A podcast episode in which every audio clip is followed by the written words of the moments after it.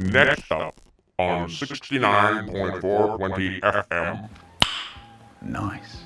radio, it's Death by DVD. After a quick word from Linnea Quigley.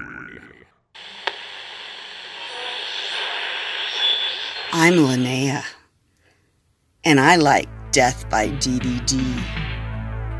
It's a statement.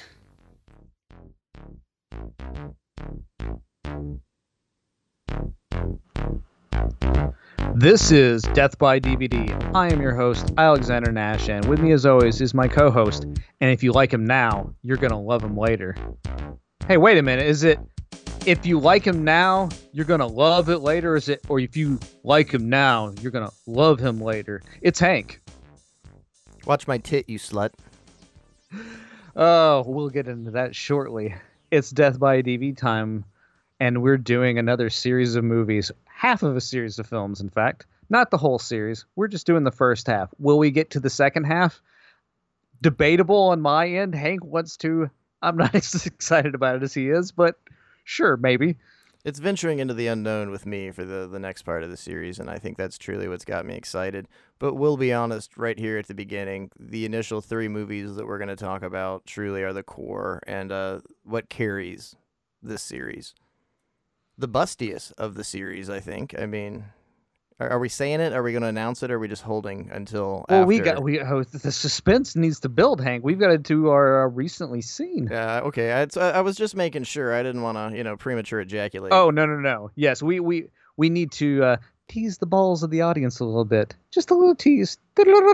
you know, maybe get the pinky in the butt a little bit. You know, open up some doorways here because we're gonna get sexy in a little bit. I think. I mean, sure. I don't know if that's going to be appropriate or not, but sure, maybe. I don't think anything is going to be appropriate uh, as we get deeper into the show. So am I skinning this puppy first? I'm not gonna for stop using that reference. Peter Weir, 1975, uh, Picnic at Hanging Rock. Peter Weir, the wonderful man that directed The Cars That Ate Paris. That's the movie I'm going to lead with, and because that's the pinnacle of his career to me. Uh, I hadn't heard of this movie before, but I was aware of the story. I had read it on one of those clickbait articles, you know, 10 creepiest disappearance stories that takes two hours to click your entire way through and probably loads a shit ton of viruses on your phone. But I'd read the story before. It's a group of schoolgirls that go missing in 1900s uh, Victoria. I think it's Victoria, Australia. They go missing at this uh, very infamous rock, um, hanging rock, hence the title. And the movie surfaces sort of like, uh, to use a term I really dislike, a Lynchian feeling, uh, ooky spooky, atmospheric uh, horror movie more or less than anything else. It's billed as a thriller, but it certainly has a lot of you know what I would say are, are quintessential, almost hammerish uh, horror aspects to it. It's very lovely. It's it's just delicately and beautifully shot. It's very stark contrast in colors, and you know you're you're working with Australia, so a lot of brown and faint greens, and it just is very enchanting. And visually is is one of the highest points for this. Is something to just really dig into and enjoy watching. But the story itself was uh, I wouldn't say hard to follow. The way it's presented and and uh, given to you is intentionally hard to follow, and it is very dreamlike. You know, uh, just to keep dropping fucking bourgeois film references. Uh, it's very Fellini-like. It's got kind of an Italian dreamlike feel to it. It's just it's very pretty, but it is a bit hard to follow. I think it was it's also recently- like from what I've seen of it, I've never actually sat through the entire movie. It's shot kind of like a 70s porno in a lot of ways, and I'm not trying to say that to like you know to, to shit on or anything. It's got the the the Vaseline cam. It really, yeah, everything is very blurred. There's a soft vignette to, to almost every scene and shot outside of, um, you know, very big close-ups on on what's going. And the movie's filled with close-ups. Whenever somebody's speaking, whenever somebody is uh, getting direct attention, no matter what, it's it's somewhat um, like a soap opera, but a very well done soap opera. Again, not trying to lessen the movie because it's it's one of the most renowned uh, Australian films, one of the first major produced Australian films. So it definitely has a, a lot more than than this weak little review that I've given it. But it was fun. I found it on the Criterion channel that I love so very much, and um, you know, honestly, I'd give it a four out of five. It's a fun venture, and I believe it was recently remade for Australian television as a mini series. Uh, yeah, I don't know how it would work. Uh, it was. It's not a. What, what's the runtime here? I don't think it's a necessarily long movie. An hour and fifty-five minutes. Sorry, it is. Uh, it it didn't feel an hour and fifty five minutes. I'll give it that much. Not a lot of dialogue, very whimsical, and to use again the term I hate. I- If you like Lynchian David Lynch kind of feeling movies, Picnic at Hanging Rock, find it. It's like PG thirteen. I mean, everyone can watch it. It's very mystical. I don't think it's. Uh, well, there is some references to uh, rape, so uh, there could be some trigger warning things there, but so maybe not perfect for everyone. Still perfect for almost everyone. Well, like out of all of Peter Weir's movies, and he's made a bunch of like world-renowned films over the years. He made The Truman Show. He made Dead Poet Society. He made Witness. Um, Yeah, much more than the cars that ate Paris, but I just really I'm fond of. I like that one. Yeah, I really like The. Cars That Ate Paris as well. Uh, but my favorite, I don't know if you've ever seen it. My favorite Peter Weir movie is probably Mosquito Coast. It's got Harrison Ford in it. And um, Um, River Phoenix, right? yeah, Yeah, I love that movie. I've I not seen great. it in many years, but it, uh, from what I remember, I like River Phoenix, so I I don't think I'd say anything bad about anything he's done because I'm a biased bastard. it's one of uh, Harrison Ford's best performances because he like gets to play like shithead really well in this movie and just complete and utter like asshole, but a loving asshole at the same time. It's a very strange movie. The the concept of it in itself is strange. But if no one's seen Mosquito Coast, like try to track it down. It's a really excellent film. You know, even though his appearance in the conversation is is very slight, I think that's one of my favorite Harrison Ford roles, just because it's so emotional. And that you have that last scene with Robert Duvall where he's, you know, accused of wanting bad things to happen. And I don't know, it's, it's the smaller I think roles for Harrison Ford tend to end up being a little bit more impactful. Like even in Apocalypse Now, that that very brief, uh, but albeit strong scene, it just worked. You don't forget it. Well, well, Mosquito Coast is probably his best like lead performance. We'll put it that way. I mean, he does well in small performances and stuff, but I mean, he gets to do a whole range of shit in Mosquito Coast where he's he plays just like lovable psycho so well. All right, so uh want to go into to my recently seen Hank. Why don't you shoot, cowboy? Uh, so I watched on the Shudder Network. Daniel isn't real, a new film from what? What the hell is Elijah Wood's production company's name? Spectra Vision. Spectre Vision, Spec- yeah. yeah. Um, and they've put out several horror movies in the last like five, The Color Out of Space by Richard Stanley. and they've done some really good stuff. I mean, they like they're they're like on for the most part on par with something like A24 of having like a really great catalog of films, especially like they really do focus on horror and genre. Um, I did not like this one as much as I've liked a lot of the other Spectre Vision films. Um, so the the general plot that I, I won't try to spoil anything for you um, is about a kid with an imaginary friend who the imaginary friend talks him and like when he's like six years old the imaginary friend talks this kid into doing something very bad so um, he decides to lock his imaginary friend in this like dollhouse basically. And he doesn't let him out. He just keeps going like through life and he like gets to college age. And uh, it gets to a point in his history with a lot of other things going on in his life that he inevitably lets his uh, imaginary friend out who's played by uh, oh it's, it's patrick schwarzenegger. It's uh, it's arnie's kid. And um, arnie's kid plays a pretty good sleazy creep. Not too bad. Um, although towards the end of the film he gives a uh, he starts reminding me of uh, what's his face uh, eric from Silent Night, Deadly Night 2. What is his last name? I cannot remember the ma- the lead dude from uh, Silent Night, Deadly Night 2. I keep wanting to say Eric Carr, but I know that's not right. He was Um, in Kiss.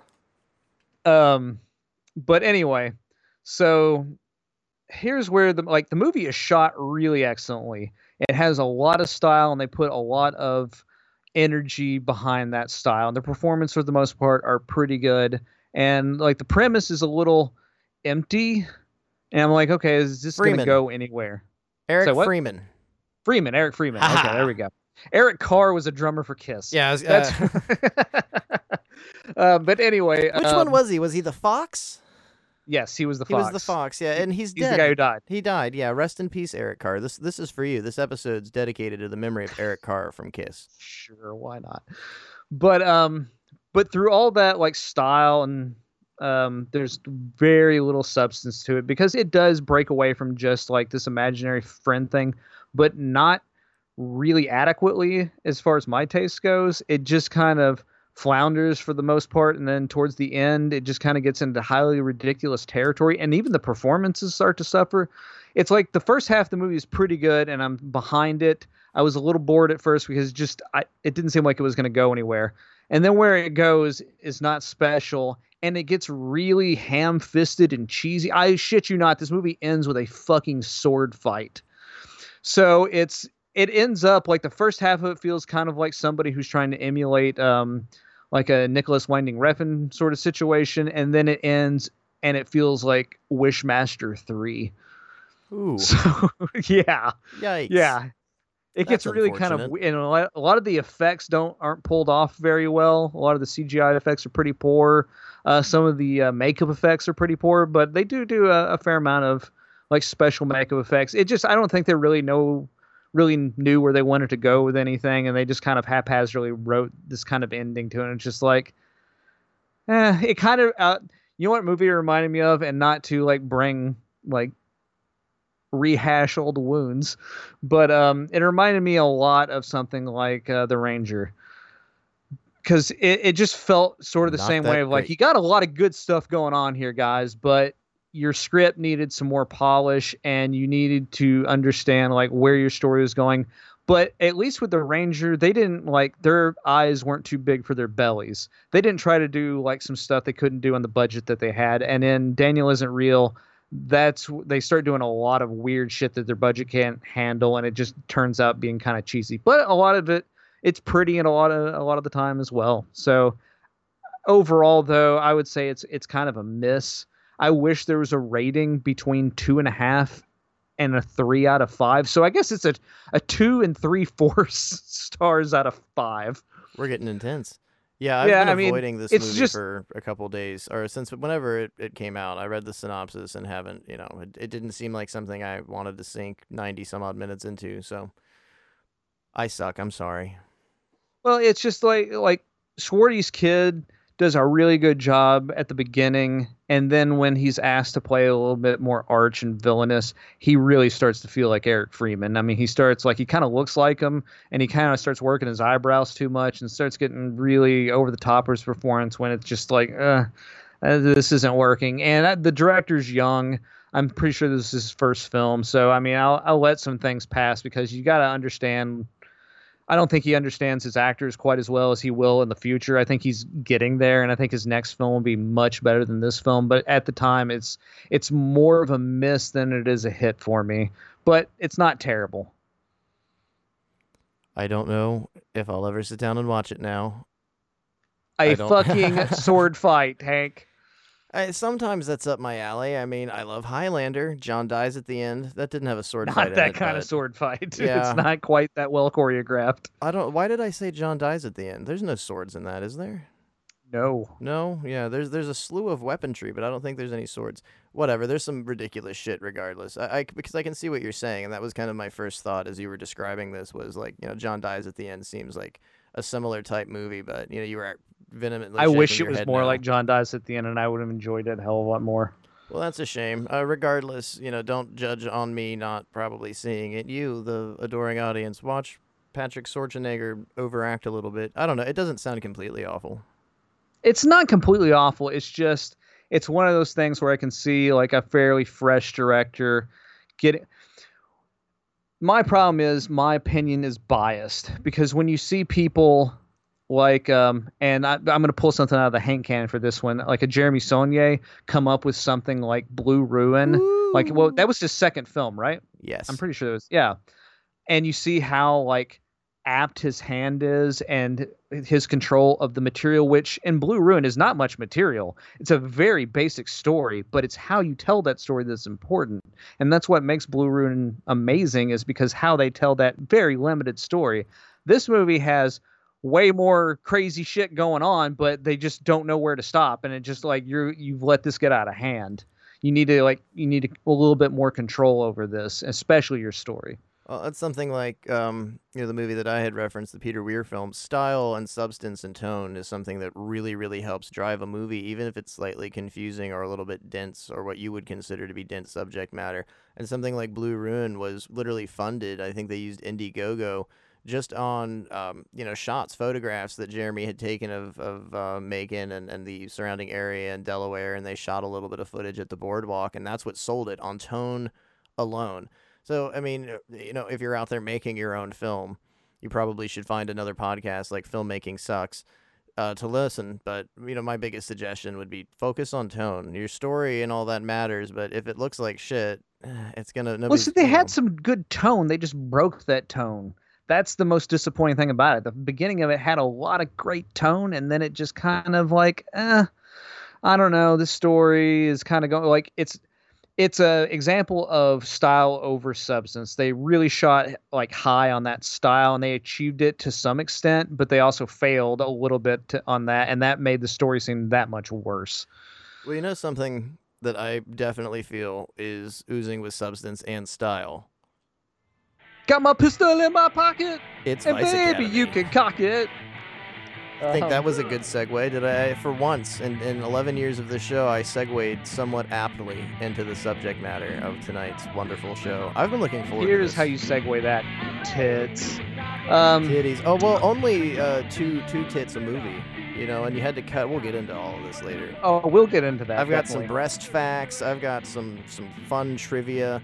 I have set and had Rick Sloan in my head for the last what three days or so. I've been working doing this for three More days. than that, it's been like five days, dude. You've been fucking with this. Yeah, I've I, I went ahead. Well, I, I think I said it once, but we are going to be discussing. We referenced at the beginning of the show the first three, the Vice Academy series, written, directed, and produced by the great Rick Sloan. And I went ahead and got a copy from Vinegar Syndrome, which is now gone, sold out, out of stock, and will not be reprinted of Vice Academy 1 through 3. And boy, was it worth every fucking cent. Uh, for one, it came out with a great dual side poster of Ginger Lynn Allen and the wonderful and always awesome Linnea Quigley. And two, it had fucking sweet commentaries on all three discs. And um, it's just so fun to see these movies remastered and in great quality. It's just such a treat. And I'd only seen, admittedly, the very first Vice Academy. And I saw it very young on USA Up All Night, where this was the number Yes. one movie on USA Up All Night. When they did the B Movie Awards, it, it took home, I think, the the movie of the year or whatever the the equivalent was that year. I had seen Vice Academy and it just you know that was it. I saw Vice Academy and I don't I, I really don't recall having ever seen the other two. So it was just a blast to sit down and, and watch both of them. And I hope we have as much fun uh, talking about them um, a- after our intro, which I, I think was a a better intro than the Resident Evil ones. We didn't have a lot of fun with that. we we didn't have a lot of fun, but we're gonna get uphill from here. It's go uh, it's gonna be an oddly fun show to to say. I should knock on wood. I'll fucking curse it. We'll see. We'll uh, we'll see about that, Hank. Um, I've already cursed see- way too much. I saw again. I saw the Vice Academy films, especially one and two, because they played those endlessly on USA Up All Night. And this was a film series that Well, that's why three They- got made because they they played you Oh, know, yeah. one and two so fucking much. Yeah, I mean that's why part three was the highest budgeted one because USA basically it was almost like a made-for-TV movie. I think Um, um uh, just paraphrasing Rick here. I think part two had almost an equal budget, but according to him, most of it just didn't appear on screen. And when it came to part three, which we'll get into in a little while here, th- they just wanted some different things. And I'll, I'll try and not shoot my wad with all my my like four facts I have. Uh, but this was one of the very few like films and film series because USA Up All Night was broken into kind of two sections almost.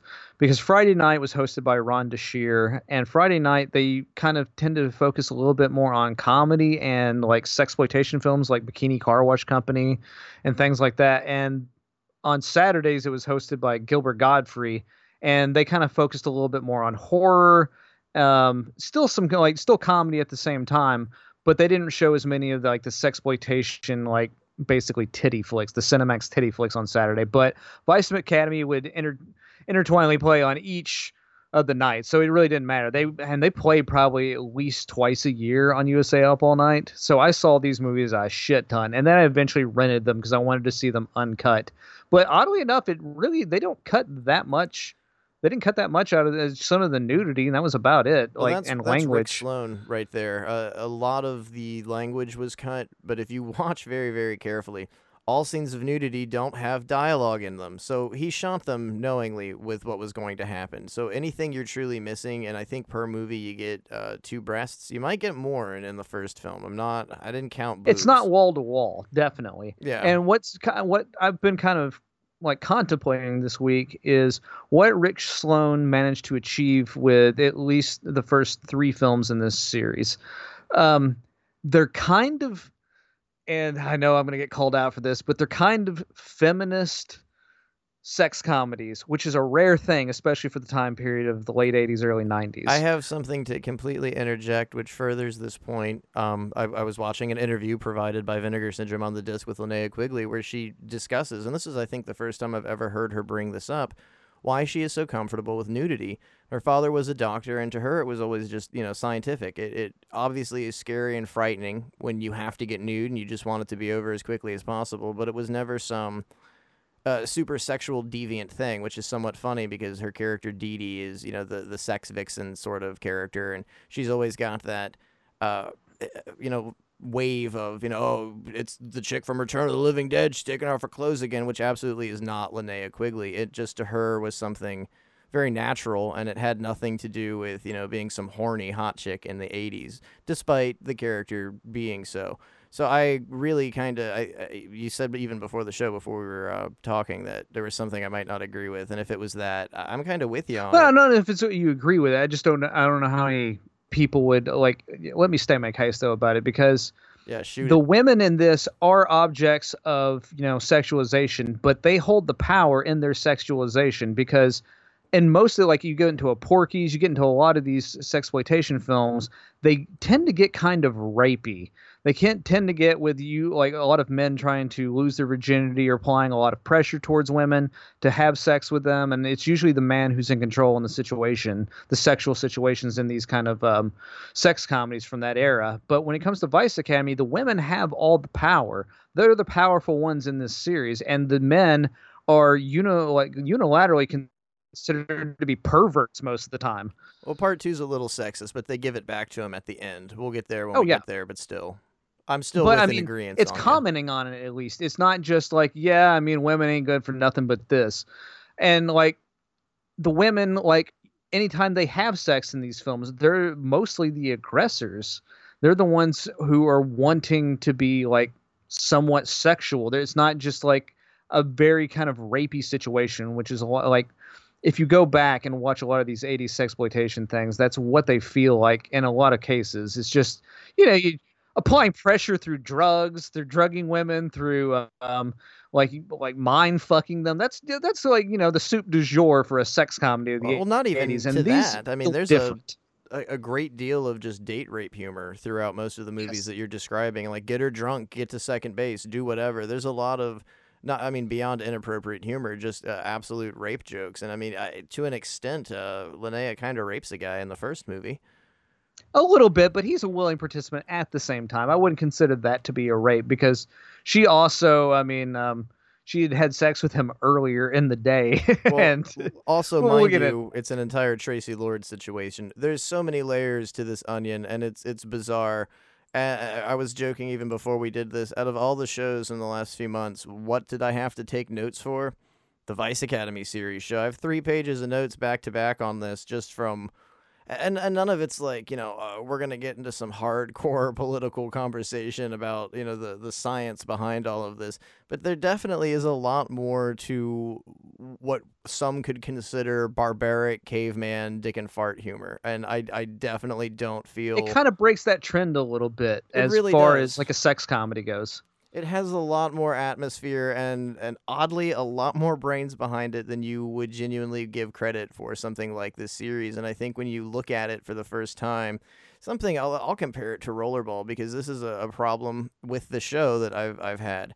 We did a, a big rollerball episode and people just don't want to listen to it. And what i get back is it's not because it's possibly political. Guess what it is? Because it's fucking rollerball It's because it's rollerball, and everyone's concept on it is it's this big dumb sports movie, and that it's two hours of sports violence, and it's monotonous, and that It has almost nothing to do with sports. yeah, and that's the the really hard thing is people have this concept and this idea in their head, and when you make a movie that has uh, not even necessarily gratuitous nudity, but uh, perhaps people that are known for nudity, like Vice Academy stars Ginger Lynn Allen, who was a hardcore porn star. When you have that atmosphere, people take things for such a, a shitty skin deep level, and they don't want to evaluate anything. And and I'm not saying there aren't dick and fart jokes uh, all throughout this series, but that's not entirely the point. And what's even more so bizarre is just the the continuity as a writer and director that Rick Sloan has with his characters, the development of the characters, where they go, their stories, despite being this you know, quote unquote dumb bimbo goofy series, everyone actually has a really well written character with kind of heart and soul that you kind of get an affinity for and you start you know, even by the mid of the movie, you start rooting for certain people, and especially the first film, you develop favorites, and you got to throw that with, out with the bathwater because the favorites have to change. But uh, the series itself is one through three specifically. What we're we're discussing and focusing on is oddly, it's definitely inappropriate, but it's oddly heartwarming, and it it really has and this is something I, I picked up from Rick Sloan. It, it has a kind of TV comedy feeling to it, uh, something like Married with Children, that you've got a, a very light feeling to it. And despite Police Academy, you would think being the, the title ripoff here with Vice Academy, it's more of um, a Charlie's Angels thing. That that's really where it comes from. Charlie's Angels, the Brady Bunch, uh, Batman to some extent. It's it's definitely um, reflections of somebody's love. Well, Rick it's Sloan's definitely not reality, and Yeah. we're not even playing with reality in this film series. Because let's just go ahead and get into the first one. Well, I think Um, Rick Sloan really loves TV, and that's something that's really prominent with his work, and even his work previous to this, and things like Hobgoblins, that like golden age television, '60s and '70s TV, family comedies, uh, really shows off in his work. I mean, there's even a weird Brady Bunch feeling to the the Vice Academy series. It's it's all there, especially with uh, part three, because we're gonna have fake Jan. Well, the characters are definitely a lot more arched than uh, like a, a typical kind of sex comedy. I would say they're a lot more on purpose, over the top in a lot of ways. But in the in the first film, you have They're like wrestling heels, you know. They're like personas for for the most part. wrestlers. um, in the first film, you have Ginger Lynn Allen, who I thought at the time, like when it was on USA Up All Night, there was no internet, and I was just like, "Oh, she's a really cute girl. She doesn't get naked in this." And then like, I don't know, like she just seems kind of like prudish. Boy, was I fucking wrong. I just didn't know who Ginger Lynn Allen was. That's the ironicity Um, with it all right there, and some of the beauty behind it. That you know, it's it's. I don't want to say the biggest diva on set, but I mean she truly was, and um, I think it was the first commentary. I'm just gonna lay reference to this and keep bringing up Vinegar Syndrome. Uh, on the way to set, there was a, a, a Ginger Lynn Allen, I think her last hardcore film showing. So everyone on the way to set had to drive past this theater with a giant Ginger Lynn Allen billboard displaying, you know, whatever hardcore butt stuff she had done for that last picture. Because she hadn't really done a lot of, um, you know, quote unquote regular movies at this point in time. no, this she? I think this was her first real. I mean, she had shown up as maybe like a nude double and some stuff and some things like that, and shown up in little bit parts. But this is like a, a- for and she really for her to be as like connected with this film specifically. Um, she's not in it much. She probably has like ten to fifteen minutes of screen time maximum. She's not very much a main character in it. And she's Um, your least favorite when you're going into Vice Academy. I mean, I don't care what type of Scream Queen fan you are. If you don't love Linnea Quigley in this movie, something's wrong with you. Uh, Well, Dee Dee's the Linnea greatest. demonstrates again in this film her comic timing, which is kind of brilliant at times. Because I mean, really, she's what makes at least this first film really work. Is just the fact that she does have such a, a goofy personality and just such a sense of comic timing. And she's got deadpan humor that just doesn't stop. It doesn't matter what the situation's in, and some of them are just absolutely ludicrous. And what we're dealing with here is, as you know, I referenced, you've got kind of the police academy feeling. You've got a group of girls and one token guy, which I thought was one of the most hysterical jokes in the entire movie, and it, it it instantly made me think of like at high school, there's always that one fucking dude in, in the all girl class. There's always one guy that tries out to be a cheerleader. There's always something like that. And I, I, I really appreciated that as a joke. And the fact that we follow the character throughout the entire movie and, and it's somebody you can almost relate and rely on. Is it But- Dwayne? Is that his name? His character's name? Uh, I think, yeah, Dwayne. Ken Abraham? I believe it was Ken Abraham. Because I can only Dwayne. remember was it I think it's Karen Russell who plays um, Dee Dee's friend. I cannot remember her character name, and she's only in the first film. But I just remember her like screaming, "Dwayne, Yeah. Dwayne!" And then they're in the over and over car listening to, um, God, what was the name of that band? Severe tire damage. Rear Tire Damage. What a great name for a band. It, it's, it's, Uh, it's a thing in the '80s with really bad heavy metal like fake band names. They would come with severe tire damage.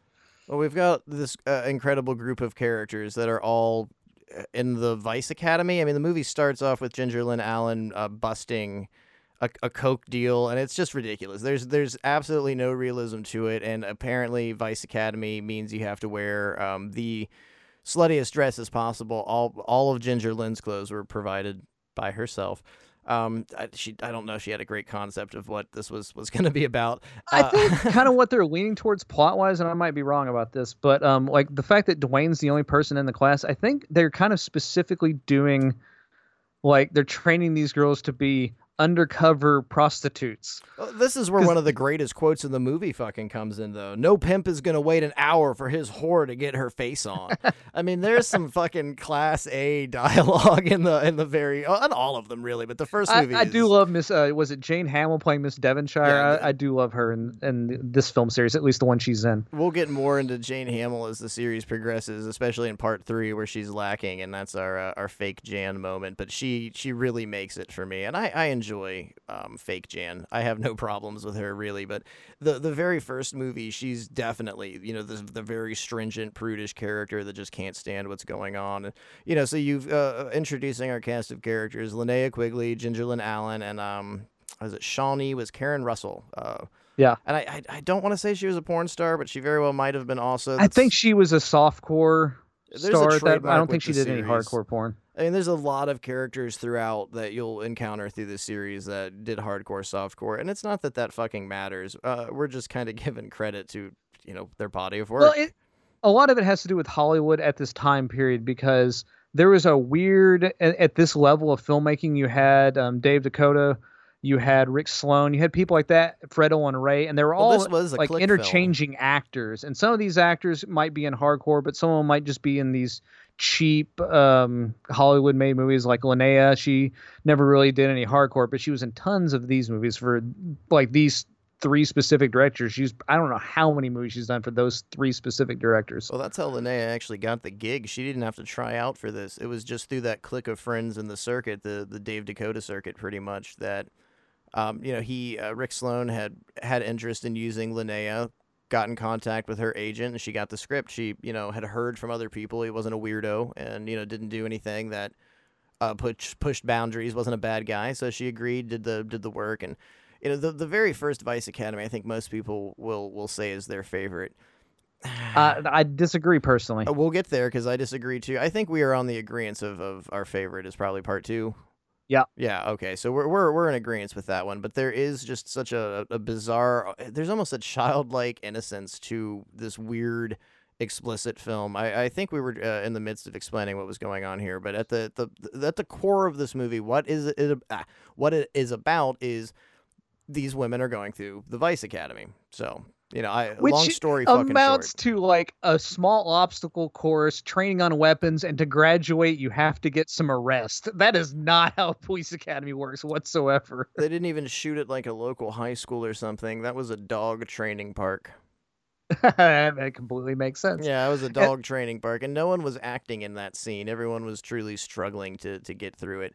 I think what gives a lot of problems to the series and movies, and what people uh, would take its skin value is, you know, most of it is very tight clothes, obvious, you know, hard nipples showing in every scene. It's it's very it's as as much skin as you could get onto a network without having to cut anything.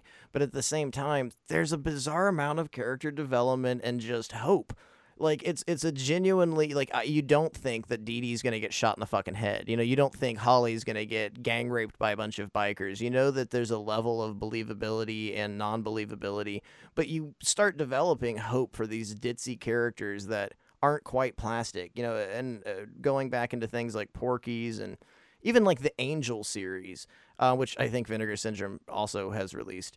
Uh, None of all the characters are just odd archetypes. Um, like the Substitute series, by the time you get to like part two, part three, it's just you know put a do rag on them and and put a teardrop under their eye. They're a gangster. It doesn't matter. Some thirty five year old balding guy. There's no believability to who your characters are. There's nothing you can get in touch with. And despite being a, a, a almost entirely female uh, led cast, you get like this weird backing to like the Dee Dee character, Linnea Quigley. You believe in them. You want them to, you know, win the weird date rapist that was having sex with underage kids. Um, That's the one thing they kind of gloss over in this is like Linnea ends up kind of getting into a quote unquote relationship, what are you gonna call it, with uh, a porn actor named Chucky Long. Chucky Long. and um because that's what they're like to graduate they're trying to bust this um porn studio because they're an underground uh was it a, a child porn ring Yeah, and it's kind of what, played what for is this, laughs 19, 1989, she- 1988. So this is a big Traci Lords thing. You know, that's a whole statement on. And what's funny is um, Rick wanted Traci Lords for one of the movies, but Ginger would refuse to work with her, so it ended up not happening. I believe. Uh, we'll, it's part three. I'll talk about that later. But uh, yeah, I'll talk about that later. Never mind. Sorry. it gets weird though because like what they're trying to bust this for is they meet this uh this girl named um cherry who was 15 years old and the porn studio knew Cherry that Pops. and you gotta you gotta say her full name, man. Cherry Pops. cherry pops and it was her uh her uh exercise video she wants to get out of the porn game and get into exercise videos beefing up with cherry pop or something i can't remember I don't remember uh, the details of that. I wish I did now. Uh, she does eventually goes triple platinum. Oh yes, with her exercise video. Um, I think it was beefing up with Chucky Long was the joke toward the end Yeah, of the that- movie. Yeah. But like Chucky even makes a joke of like I never thought they got above uh or got yeah got above eighteen. When she So- turned 19, I thought she was only 18.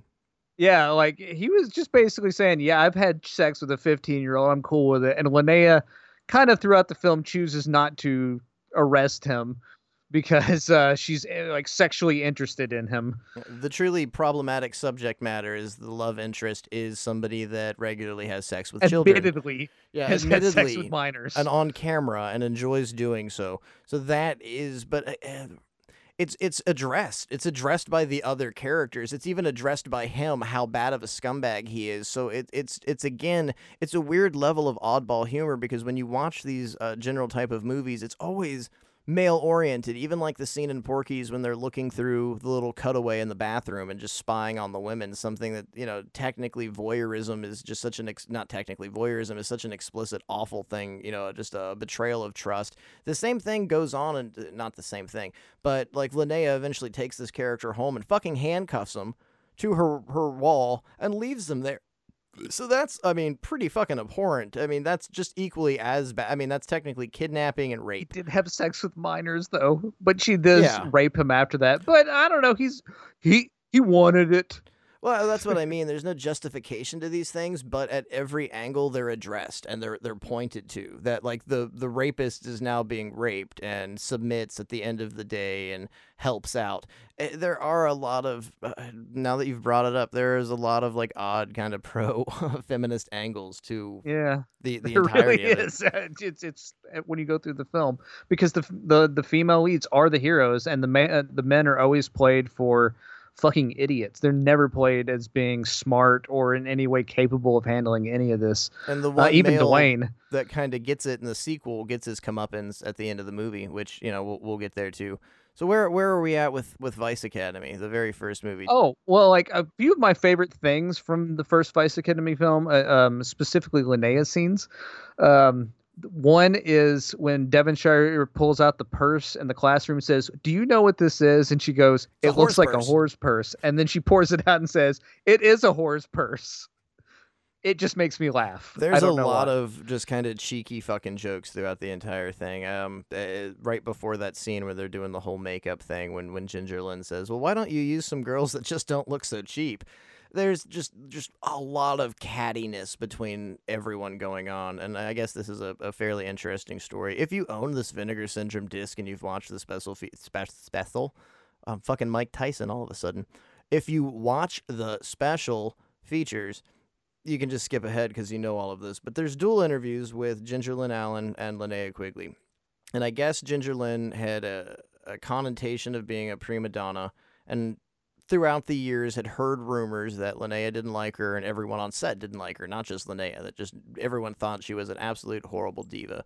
So she gets in contact with Linnea Quigley and, you know, talks to her for hours and hours and hours and realizes well, they didn't necessarily think you were a bitch, but there there were some problems, and it, it kind of really fits and suits with what you see on screen. That um, Ginger Lynn was late pretty much every day, which is just that's the type of person she is. She's one of those people that's always late. You know somebody in your life just like that. She didn't do anything explicitly bad. You know, her agent, and this is what agents do went out of their way to make sure she got the best. So she got a trailer at one point, but that can really rub people the wrong way, especially when you don't let them fucking hang out in your trailer, which is a sin she truly committed. But there's a, a really great scene, and one of my favorite scenes, I think one of everybody's favorite scenes in the movie, where Ginger Lynn Allen and Linnea Quigley finally fight it out. And and it's no faking it. They're pulling hair, they knock into each other. I mean, they're really giving each other hell and you know you you hear a little bit of the behind the scenes and it's it's nice to know nobody actually had it at this point. Later on there there might be some some disliking problems mostly with Rick Sloane but at this point nobody hated each other and and they were actually having fun and that's where all these rumors kind of came from is over the years people watched that scene and when you watch it I mean they're they're fucking going at it. There's no joking there and it's just kind of remarkable that you know even just as a personality as somebody as successful as ginger lynn that she went out of her way to contact linnea and, and you know just make sure i'm not a bitch right? And she wasn't she definitely wasn't and uh, going into the next movie i think personally she kind of becomes a favorite that you really start rooting for uh, the holly character. Well like um also a, another scene i really do appreciate from linnea is uh when she is shooting the porn film and she's supposed to be scared of Chucky, but she rips the doors off the goddamn hinges, which is which is just a really funny kind of thing. Even in that same scene when they they yell action and there's just the person in frame smoking a cigarette, but nobody yells cut. She just shoos them off and is just waving, "Get the hell out of the frame! Just get out!" There's there's she no has to go cut. powder her nose. That's understandable. She says she's nervous. She's got to go to the next room. Uh, there's just a lot of fun throughout the entire movie. I love at the very very end when they uh they they they're just the the dual shots of the inside of the van and you've got like 12 13 people and it obviously cuts to not shot at the same time everyone's standing outside and, and it's sunset and dust just starts rolling into the frame and and you know th- this movie was shot on short ends so you can't do a lot of different takes. And there's one point where everyone's covered in dust, and then Cherry Pops just jumps in in the most ridiculous weird aerobics outfit. I'm I'm four times platinum, and no point for any of this. And you find out that the girl's previous arrest counts and they've got all of these people stuck in the car and it just keeps transitioning back and forth to these two fucking shots. And then finally everyone gets into the van and if you look it's a completely different scene in the back that it's all the vice academy girls and not the hookers anymore that are, are bouncing around.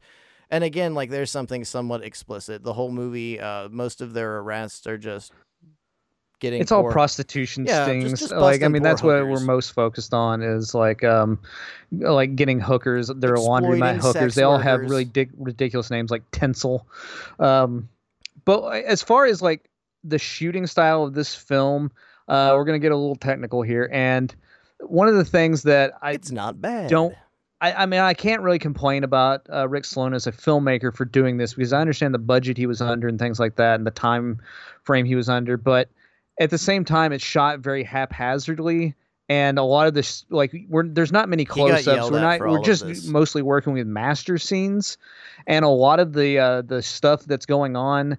At sometimes it feels positive that it feels improv, but sometimes it just feels like sloppy and lazy when like people are just kind of flubbing lines and it's just like ah i don't i don't like you know what I mean? Like kind of when we get to the Queen Bee of the prostitution ring that um they're trying to most bust of those the characters end. and most of those problems you're bringing up too are definitely budgetary and come down to like We just have so many wide shots that we're trying to get all this information through, and it just it just feels a little lazy. But again, that's budget. That's a lot of different things. not just budget with that a lot of these wide shots and and some of the problems behind that i can actually explain here briefly they had zero space. There it wasn't just a problem of budget. The offices were all the exact same offices just reshot just incredibly tiny spaces that nobody could fit into. Bringing in the queen bee there's the scene with uh, manny serrano and the queen bee where everyone walks out from behind the boxes that was the end of the room they just had to keep stacking the boxes up and had you know so you you're really stuck with space here and you know it's not a, a matter of defending the product because i do agree with you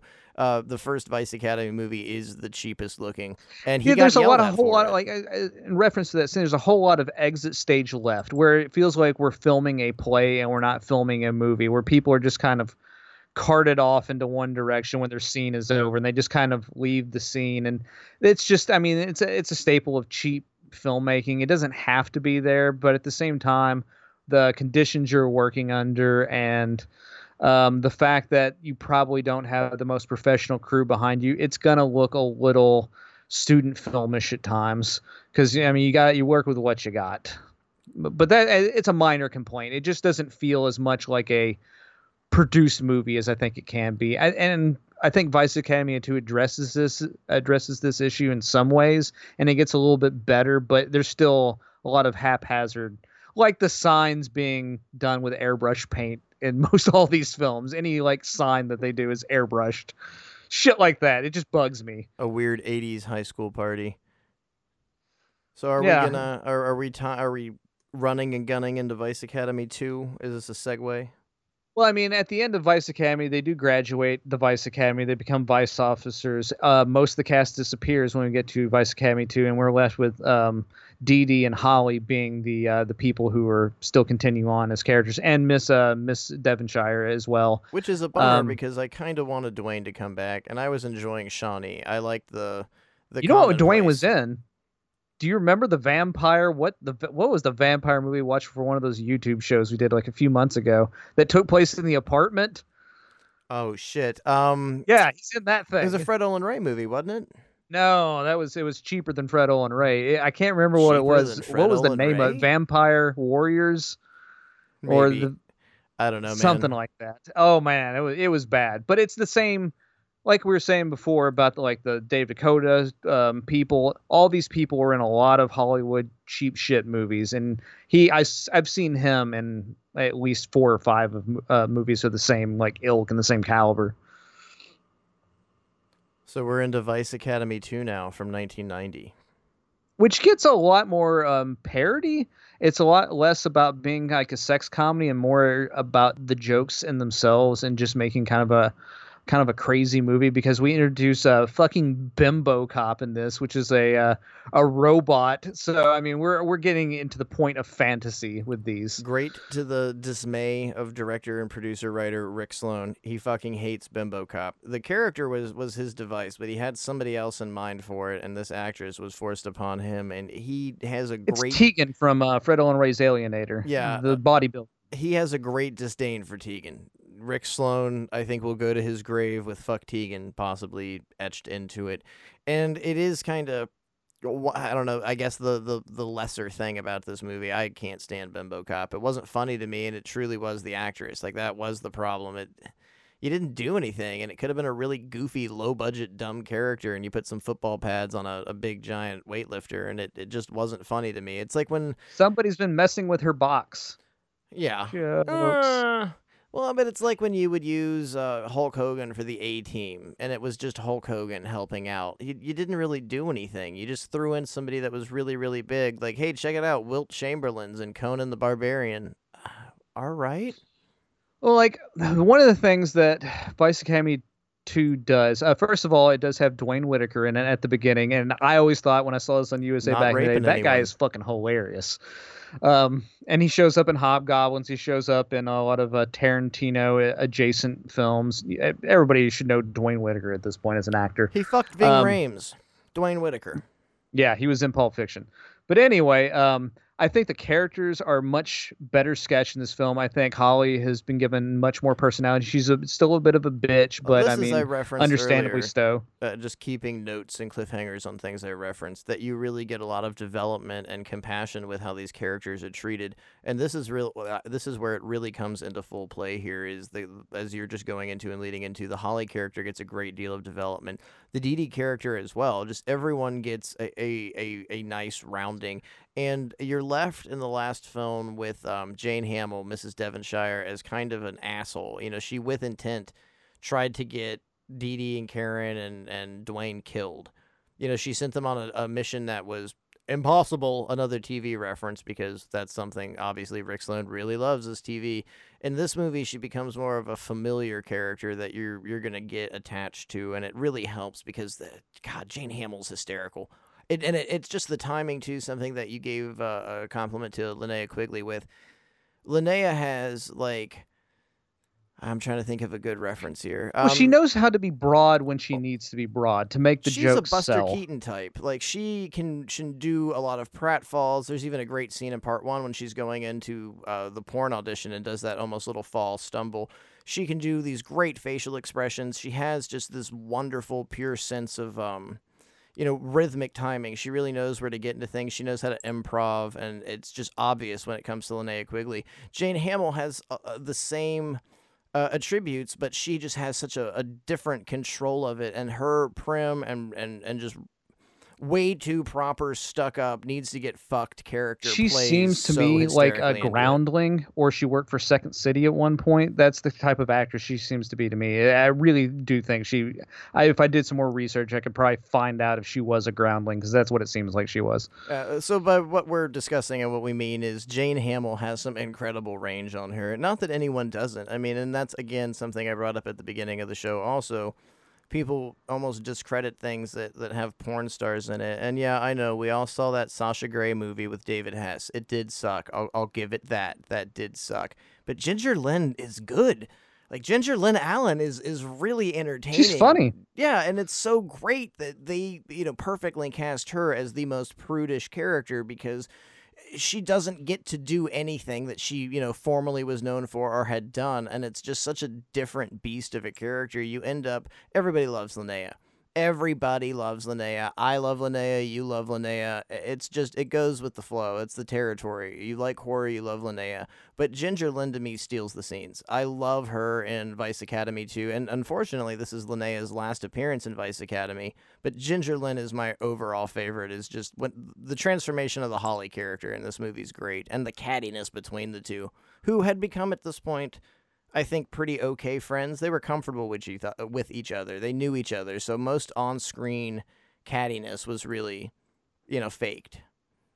Well, what I find like interesting about this, and this is what I like, at least in this film and the third film, it started this thing of sectioning out the movie, which is kind of an odd filmmaking technique um, for me to experience because the way like it does have an overlying plot of this uh, British woman in S&M gear named Spanish Fly who's going to put Spanish Fly in the city's water supply to like you, You know give to- everybody. You've got to Um, explain what Spanish fly is for our audience now because it's 2000 and fucking 20. Well, I mean, uh, what Spanish fly back in the day was a supposed aphrodisiac that would just drive like women crazy and people crazy in general. And I, I guess they're going on the fact that, that you it was an actual thing and it wasn't something you just got out of vending machines. Um, but that's the overall premise: is we have to stop her.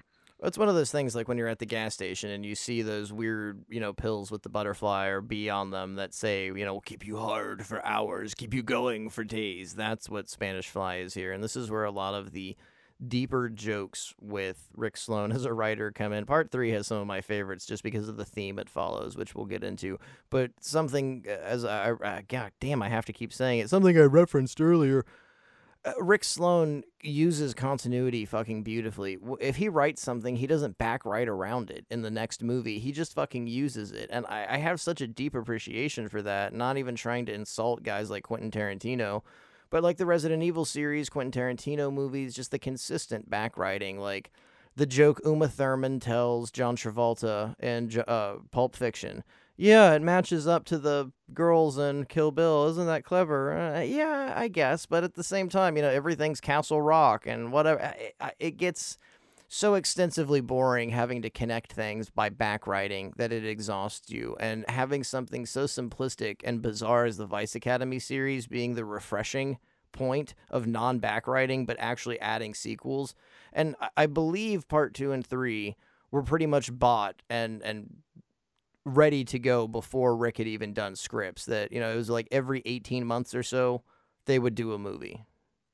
Well, like the way I was talking about the the sectionality of it, what it feels like to me is the movies go like in Vice Academy 2, it starts out with them um, fucking over the cop Petrolino, and they have to atone for it, and they get pulled off the force onto like you know light duty, and then it gets to them trying to get out and like become vice cops again so they there's a whole thing of a section where they spend like five to ten minutes with Petrolino and trying to convince them him to give them a recommendation through like you know sexual advances, but they still do have the power, and they choose to flex that power and not have sex with them.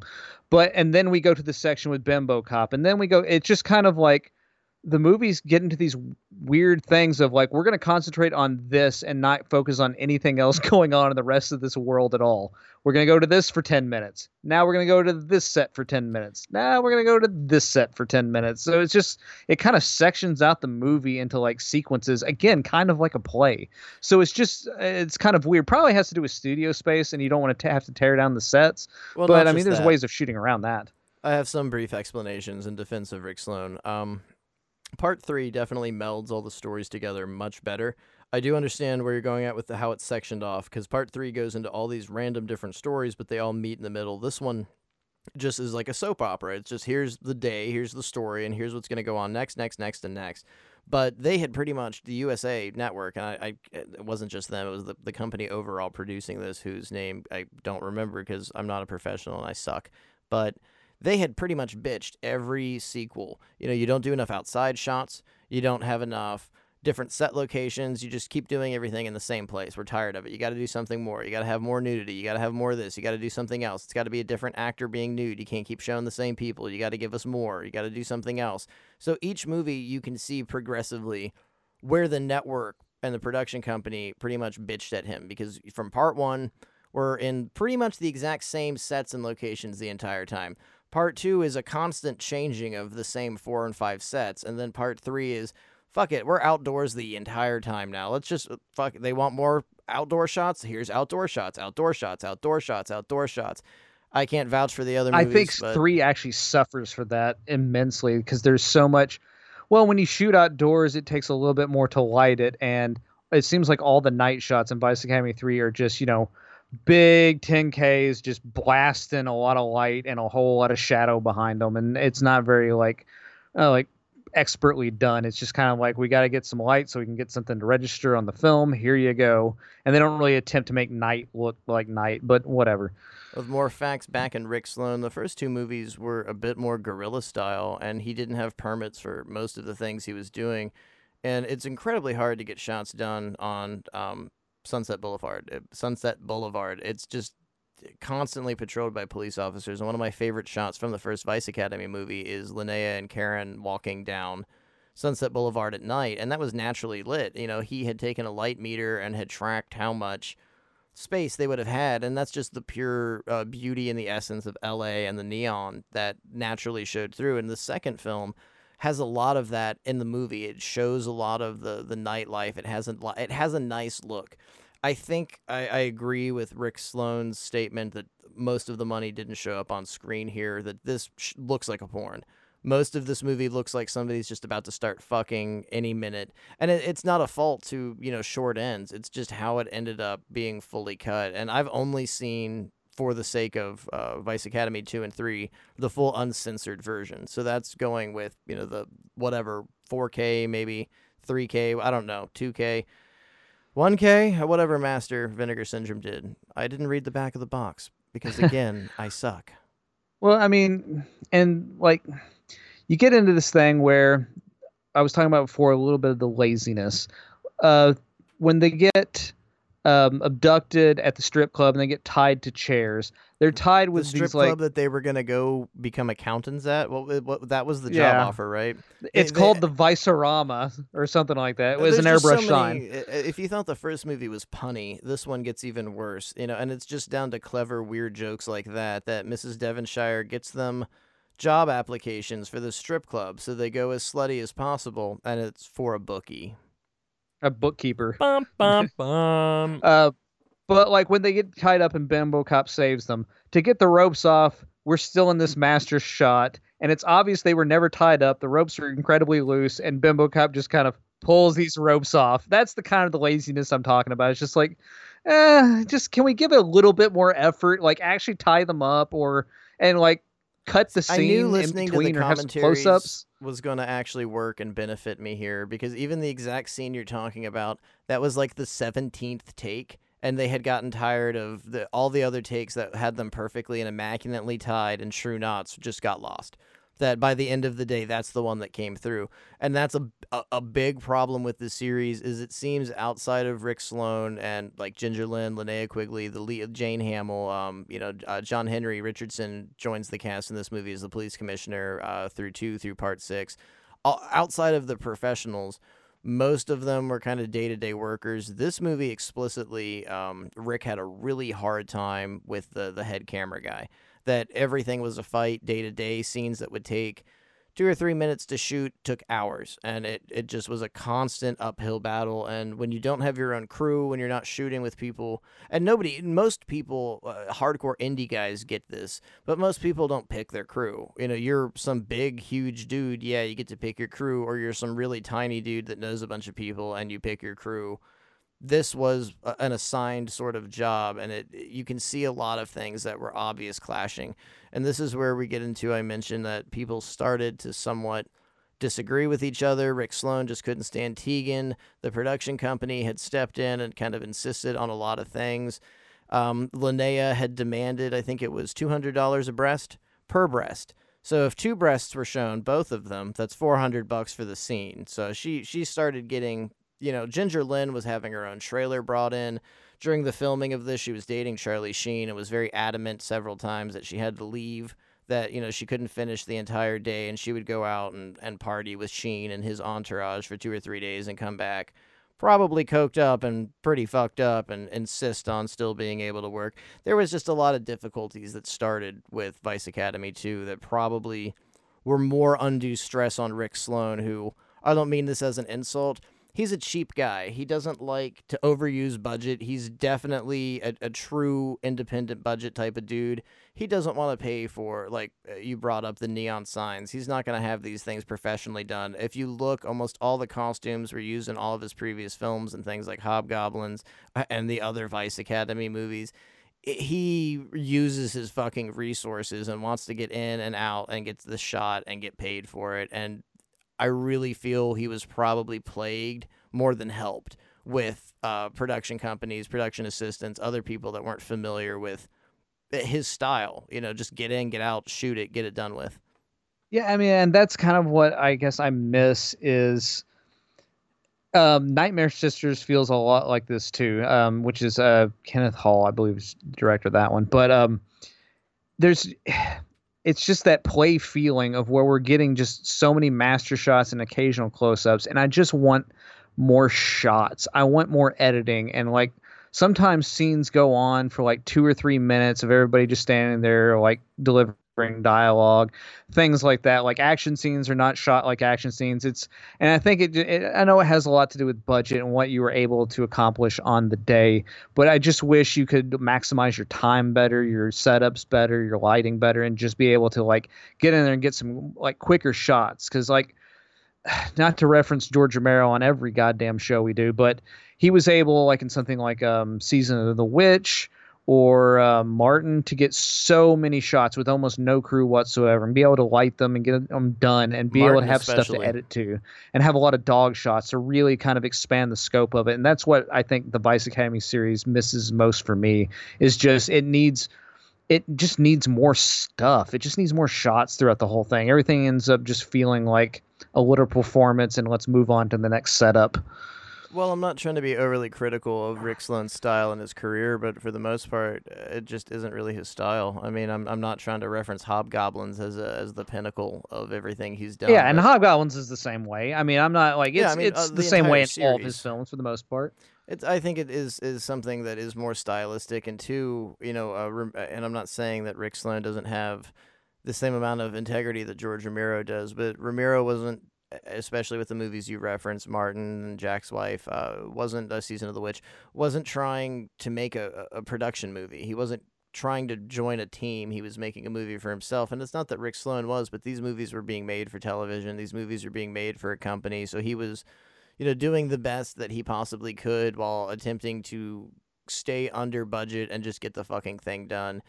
And and truly, he had an idea that it would just it was going to be one through three. The other movies are incidental because it, it came to a situation that USA had you know alerted him. We've been showing these a lot, and you know if you don't do another one, we're just gonna sell the rights, you know, pump out a bunch more. And he took the opportunity to follow through and continue making them and you know that kind of I guess is starting to push us into part three, which I, I I really enjoy. I I definitely feel that the second movie as a whole, despite it was about an equal budget, so I don't want to say it was lesser than part three, but none of that really seemed to show up on screen. And what ended up happening is the USA Network wants Rick Sloane to put more of this money on screen. And to some extent, it follows through with the third movie, but for the most part, it even becomes more of like a Skinamax softcore porn because, yeah, there are sets, but I mean, it's just, it's goofy. Uh, like, for example, in part two, there is uh, an overly long scene of Linnea and Ginger Lynn learning how to run the switchboard, and it's just this dumb styrofoam, big, big microphone. You can tell nothing's real. When you go into the third movie, everything's just wood spray painted all the prison sets. They had more budget so i mean there's a, like the opening shot when holly's in prison eh, they show multiple cells they show they've got space they're kind of flaunting that there's a bit of a budget but it was just kind of used i think in the worst regions of of presenting where your budget is. Oh and linnea's gone. Linnea Yeah, and we replaced her with uh, Elizabeth Kaitan, which I'm fine with because I like Yeah. Elizabeth Kaitan a lot. She's sexy as hell. I see a lot of Um, complaints with people. No Linnea, no Vice Academy. But I guess what it comes down to, and this is uh, something I learned from Rick Sloane, so I don't know how entirely true the entire statement is. But Linnea was tapped to do Vice Academy 3, and like two or three days before Principal Photography had her agent contact Rick Sloane and, and the production company and let them know that she didn't want to do it, or it wasn't so much that she wanted to do it, it just wasn't, I guess, to her abilities. Again, I'm paraphrasing here, but it annoyed him greatly and he had to rewrite the entire script which eh, i think kind of plays off i mean i would have liked to have seen what happened to Dee Dee and ginger and, and what's going to go on but uh, as you just brought up i really like liz i think and again she is she's sexy as hell she's a great addition and this to me is where it becomes She's definitely ditzier than Dee Dee is, though. well, that's where uh, I'm- I'm driving here. Is it? It definitely becomes triumphantly much more television than anything else. This is an Adam West Batman episode mixed with the Brady Bunch, the Osmonds, Partridge There's Family. a fucking Joker reference for Christ's sakes. Oh yeah, I mean it's all of this is, and this is where I've been driving at the whole show is uh, Rick Sloane's absolute love of television, and it's just so many TV gimmicks. Everything is kind of bitten from TV shows here, especially you know the Partridge Family, the Monkees, just all the fun shenanigan shows of the 1960s and 19 early 1970s. Well, see, it's my least favorite, and it's weird to me that it had one of the highest budgets because it looks like it's one of the lowest budgets. Well, your least Um, favorite out of the initial three. And like, I can tell by her performance, Ginger Lynn is not particularly happy to be there. She is not giving it her all in this film. It looked like a payday for her. She what? was. There's an explanation for that. She was uh, in and out of court with the IRS for tax evasion. Yeah, she just does not look happy, and she's not really kind of putting in the comedy. She doesn't. I don't think she even smiles in the movie once. Uh, she had Um, a a massive. This is really where I guess some of the fun cattiness starts. She had a massive disagreement with one of the actresses, whose name um, I can't remember at all. It's the third lead.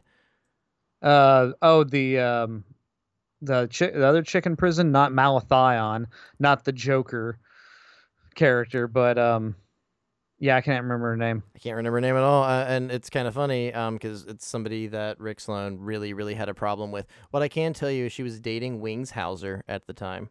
And oh, well, that's was- that's a big problem in your life. well, that's where a lot of the difficulty came from. She was dating Wings Hauser and instantly, constantly wanted off if he had a new program on, needed to be off constantly. So now Ginger Lynn is no longer the diva. We have, uh, I, I I feel just awful because I, I did research. I just don't remember her name whatsoever. So I'm sure this would greatly appease uh, Rick Sloane because we just can't remember the character's name. Uh, she just caused a lot of difficulties on set, and that is what I think is present a lot with Ginger Lynn. And there's a lot of scenes that they were actually fighting on off screen, uh, previous to you know somebody saying cut and let's go, and it just was a bad atmosphere that everyone but um, you know Liz Kaitan had problems. That Liz and Ginger apparently you know were really close and had a lot of fun times together. The rest of it was just kind of flawed with issues from this actress whose name that we just can't remember. Wings Hauser's ex girlfriend. Well, I know that um, Malathion is played. Here's here's a bit of trivia. Malathion's played by Julia Parton, who is Dolly Parton's either cousin, Cousin. or niece. I can't remember what she is. She's related to Dolly Parton, and she is an ex uh, pornographic star. And this was, At I think, time, her she was shot. still working, and it's her cousin. It's her cousin. So okay, I had that I had that little piece right. And like I, I appreciate the character of Malathion and having the supervillain kind of Batman theme going and very much Batman. I mean her fucking hair turns green. And we figure into this environmental aspect of um Malathion's being sprayed on the uh in California at the point and it turning her into some kind of whatever supervillain. Um, but getting back to that sectional feeling of the film. Like when they go to I the hate to interrupt um, you, but here, here's where the problem's coming in. Um, the actress is hates this movie so much she had her name removed from the credits. So Oh, well, the third go. lead apparently dislikes this movie that much. Maybe she won't even sign at conventions. That'd be ridiculous. I don't know why you would hate something like this that much. I don't know. I'm sorry. Some people get embarrassed by things that they've done. Darcy Um, DeMose, I think. Darcy DeMoss. I don't know if it's DeMose or Demos, but that's her full name. I yeah, I had to possibly uh You just on doxed her. Yeah, that's uh, I, that's what I I now own her life. I am Darcy Um, DeMoss. Welcome to Death by DVD. But when the girls fuck? start fighting over um, the the police scientist or whatever, that's like a huge chunk in this movie when they're trying to um, you know use their feminine wiles to to court him or whatever. You know, that scene goes on for like ten fucking minutes and it goes nowhere. It's goddamn pointless to any sort of plot to the film. I mean, I don't dislike it. I mean, it's kind of funny in some ways. It's a new Uh, location. it's kind of it's a little sexy at times, but at the same point, it's just like, what the fuck does this have to do with anything? And that's my biggest problem with Vice Academy Three is it just feels so scatterbrained everywhere. It's like, what the fuck is even going on? I don't even know what Malathion's plan is throughout this whole film, and I do have a problem with the recasting of. Devonshire. Um, I, I love, and this was one of the things I was referencing on on backwriting or how people don't backwrite and can actually use their substance and and and continue through with continuity. Uh, the in, the jokes through this movie, just with malathion itself. For one, malathion gas or malathion is something that's used to treat like pubic lice or, or scabies. So she gets sprayed with this and becomes the, the Joker character because for some reason they're spraying this in the air in Los Angeles. And I don't know about all the deep southern states, but a few years ago I was running a cult in Florida, and it was just completely bizarre to me that there's mosquito trucks and there's these giant like trash fucking trucks that oh, drive they're doing around. the same thing in L.A. in the uh, the '90s. They were Yeah. spraying pesticides all the time. Exactly. So it, it's in that sort of reference. I mean, I, I know we have a, a, a vast German, British, uh, used to be Italian, and Spanish audience. So I don't know if they have trucks that drive around the city spraying pesticides in other countries, but uh, quote unquote pesticides in other countries. But that's how the character uh, gets changed into this entire thing. And it becomes this like weird environmentalist joke the entire time. All of her crimes, and I find this hysterical, all have some like twinge of environmentalism to them. So when she attacks somebody, she sprays them with hairspray because it's bad for the environment. And you get that joke works. I will give it that. That's I- kind I- of a funny joke. I find that well, what the pinnacle of even the joke is when all the women come to the police Yeah, station and they have that Edward joke. Scissored. Yeah, and she she's a threat to us and the environment. And there's just a clever and uh, again, like we referenced with the first movie, it's just a lot of like bump bump one liners that you have to continuously start paying attention to uh, as the characters are delivered. And now that you're missing Dee Dee, you you. She wasn't necessarily the ditz, but she was kind of the sex vision. she was the fun one. She was really fun and sexy. And now yeah. She was like the sex um, vixen Candy's aspect of it. ditzy and kind of like dopey. But now Holly's kind of taking over as as the lead sexy one. And it, it's funny that it doesn't work because she's the fucking hardcore porn star and it's just not like she Holly's not a, a vixen. No way. She's a prim and proper daddy's girl. And it it's hysterical that everything starts to work in almost an opposition of itself. And then uh, you know like uh, you had you were referencing before I cut you off as usual. You've got the replacement of the Miss Devonshire character. I understand why you don't like it, and I, I get it. But there is kind of a rule: if you drop a character, you can't drop two. You got to replace them. And at the time, um, the actress just couldn't. She was uh, you you were talking about this before the show. She was working for the nanny, Yeah, she's a producer on The Nanny. She was a writer producer for The Nanny. so she had something going on, which is completely reasonable. I, I like that the character wasn't left out because out of this entire series, one through three especially, Miss Devonshire is really uh, probably my favorite. Just the, the transformation of the characters is one of my favorites, but I really like her in part three because it's just such a weird, quirky performance. She reminds me of Ethel from uh, I Love Lucy, you know, the neighbor.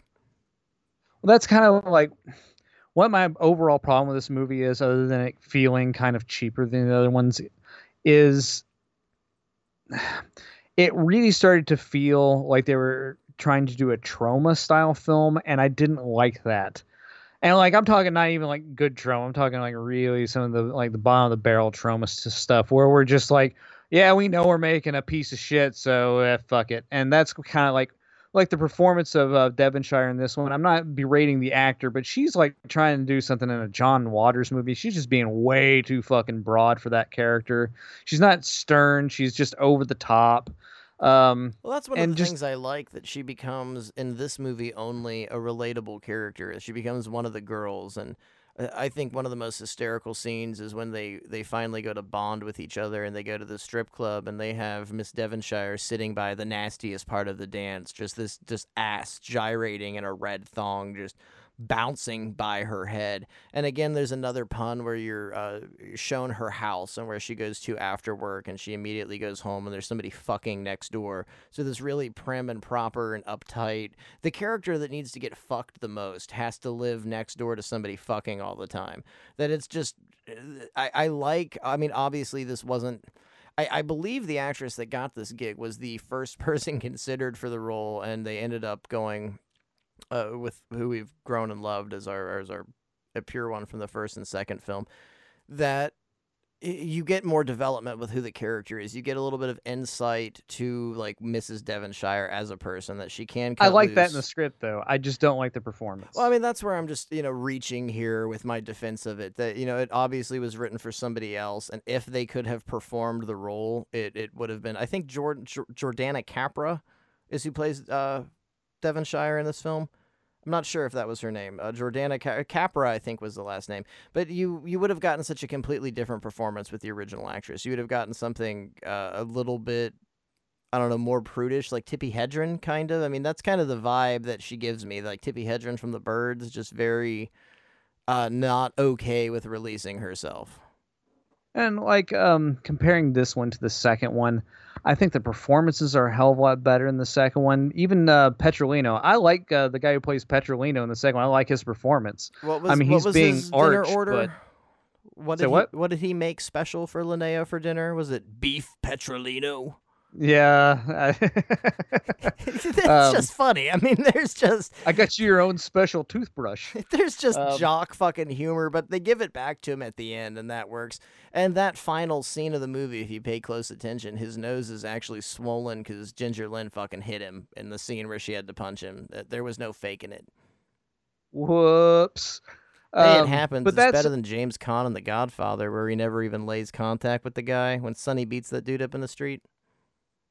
As far as like the Vice Academy series, like I think the second one is probably the most professional. It's the best, like the most well put together. I think the acting is, is the the height that it can be.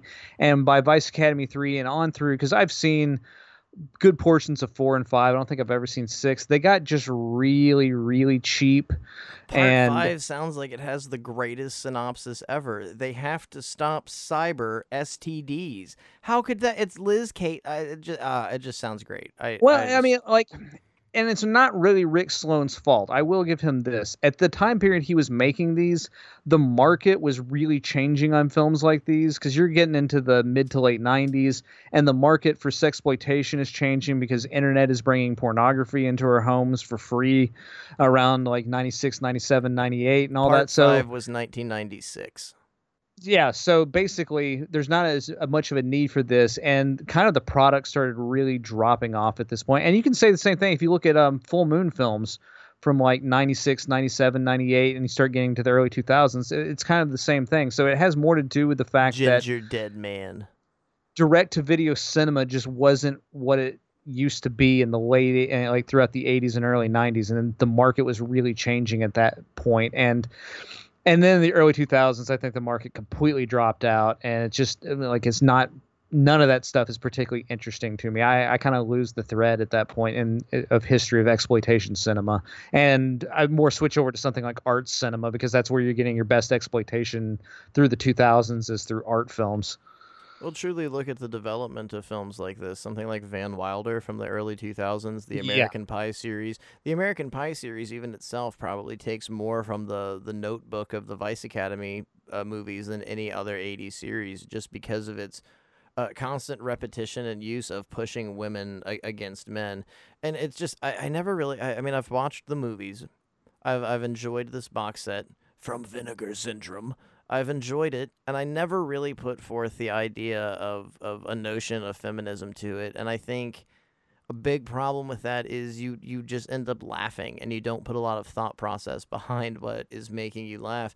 And it's it's I think the most intriguing aspect of, of this entire show is admittedly it is a very sleazy series one through three what we've delved into is a very sleazy series it's greasy to dust off an old phrase of mine but it has so much more substantial fucking uh, not even just writing just everyone involved you know it's like and i'm i guess i'm just gonna shit on Sasha Grey for a little bit the film she made with david hess it, it, it's not that it's a problematic movie what's my problem what makes it problematic with me is it just sucked. You had people that obviously can act and obviously put so maybe it's a director's problem. You know there's a lot of issues that i don't know about this movie but when i sit down and watched it I was just so fucking bummed out that you know you and for me when I hear a hardcore actress is moving on to a movie, I instantly think of Marilyn Chambers, and that's the hope that I put behind it. I don't have some petty idea of all they do is fuck for a living. What are they gonna do? I think of how amazing Marilyn Chambers was when she worked with David Cronenberg, and that's my immediate response. I think of how much effort Ginger Lynn put into her performance in all three of the original Vice Academy movies. And yes, they are definitely sexist, goofy, ridiculous, jock humor, uh, titty humor, whatever the fuck you want to call it.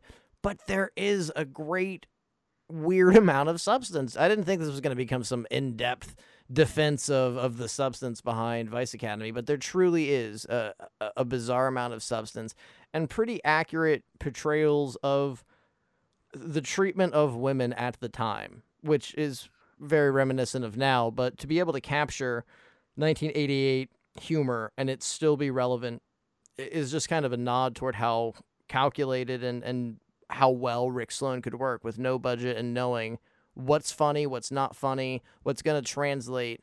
And it's not, I mean, you can make a movie about something that's funny, but if you can key in what's going to be funny for 20, 30 years, that's even more kudos to your talent. And that's, you know, a tip of the hat to Rick Sloane because Police Academy, Porky's, all these movies, you know, there's one of my favorite scenes in Police Academy I can't even quote because it uses a, a derogatory slur that is commonly used toward homosexuals. And it's still one of my favorite scenes.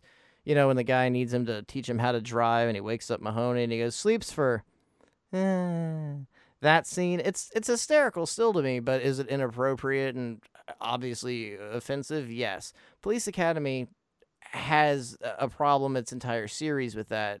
Weirdly enough, despite the nudity and lewd dick humor, uh, you know, sex humor, Vice Academy still has a, a, a, a relevancy and it's not just, you know, funny because you remember 1988 or 1990 or you remember a certain era. It's it just has a fluency of, of being funny. Well, I think you hit the nail on the head earlier when you brought up American Pie, because I think that's really what happened with uh, the direct-to-video genre. It's more mainstream films started going super exploitive, and then the only way to get like real kind of ex- like I mean Van Wilder shit like that was Well, I mean, coming was, out. was so American Pie the- National Lampoons? Was that yeah, the first one? well, those kind of too? movies were starting to come out around that point, and so the market had changed. So direct to video became started becoming more about art films and becoming more about like what like actual dramatic stuff. And the the, the two things like intertwine a lot. They over the years they they can go back and forth. Like right now.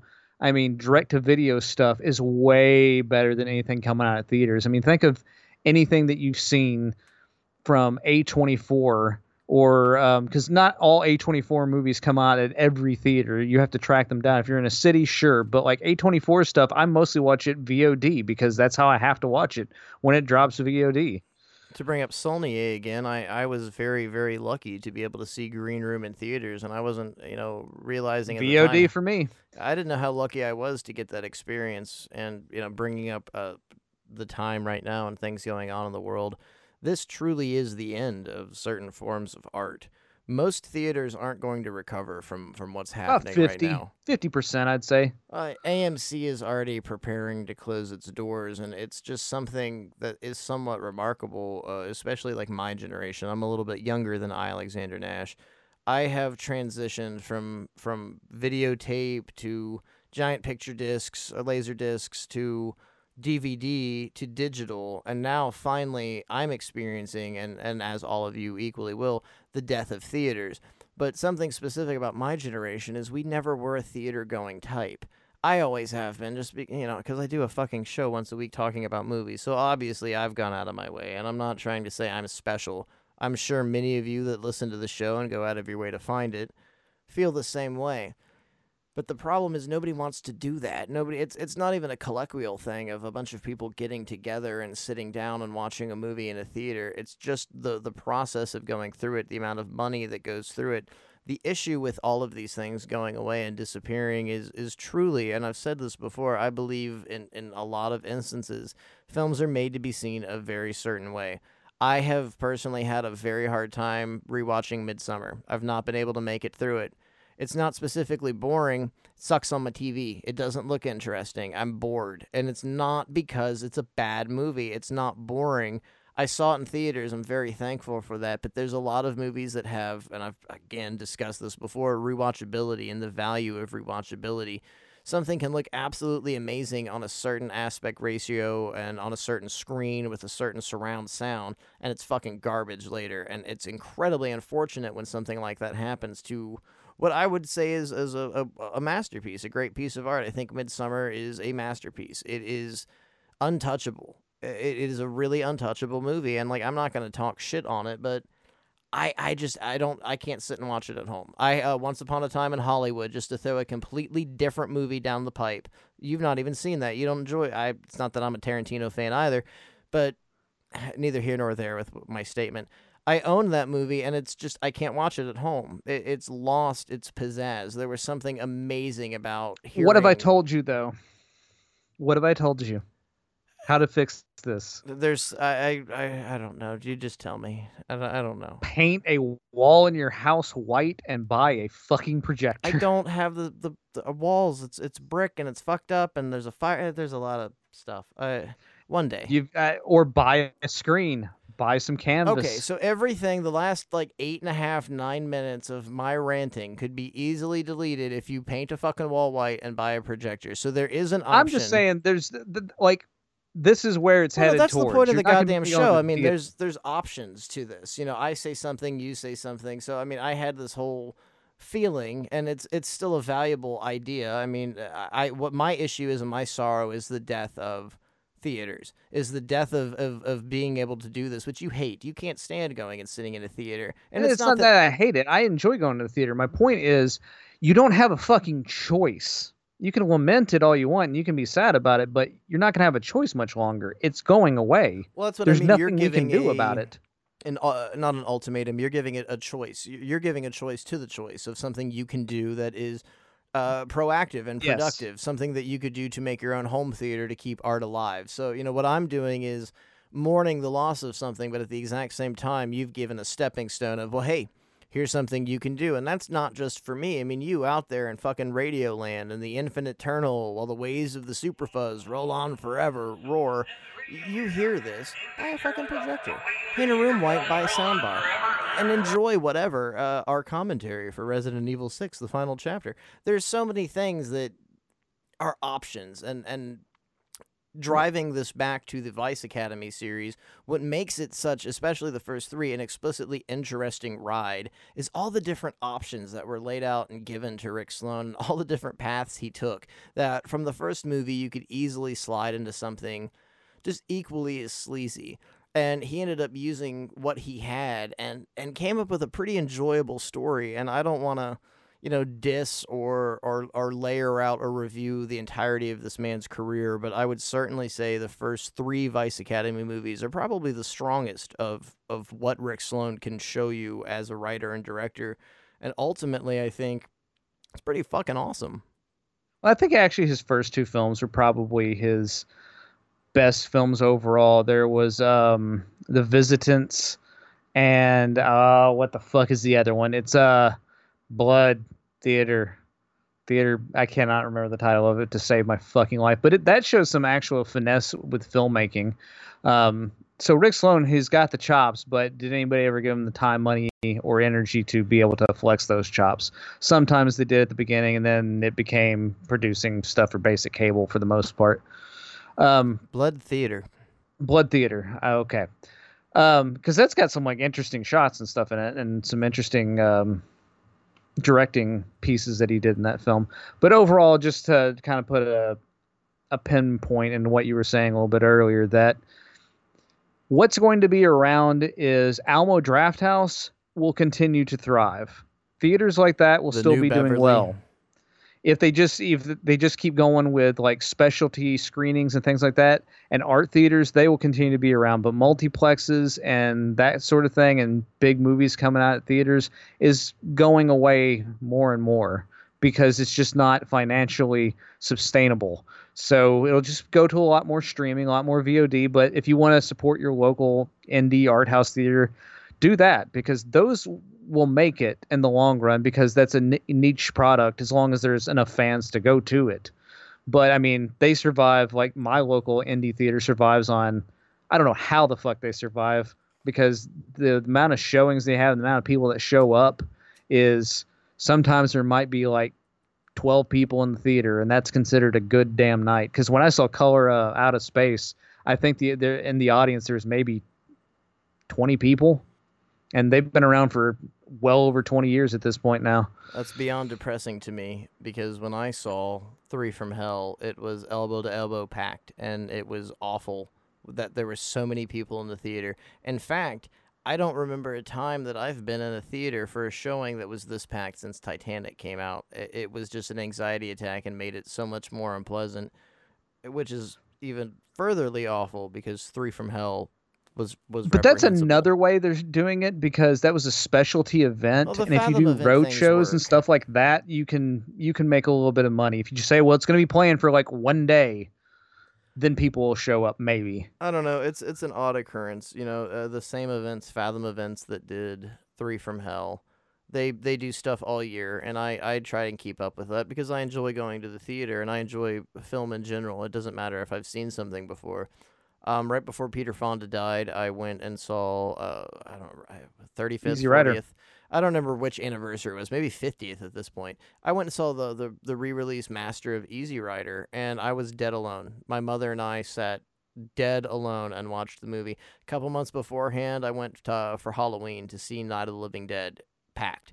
Absolutely, uh, uh which was just extravagant and beautiful to see. Uh, Different pedigree for that film, though. Well, truly though, I here's something to just chirp in and add. If you've never seen Night of the Living Dead on big screen, if it's ever showing around you, please, I implore you, go out of your way to do it. It's such a wonderful experience. It truly, uh, ca- uh, it it just shows you how much goddamn work Romero put into what he did, even at the earliest stages of his career.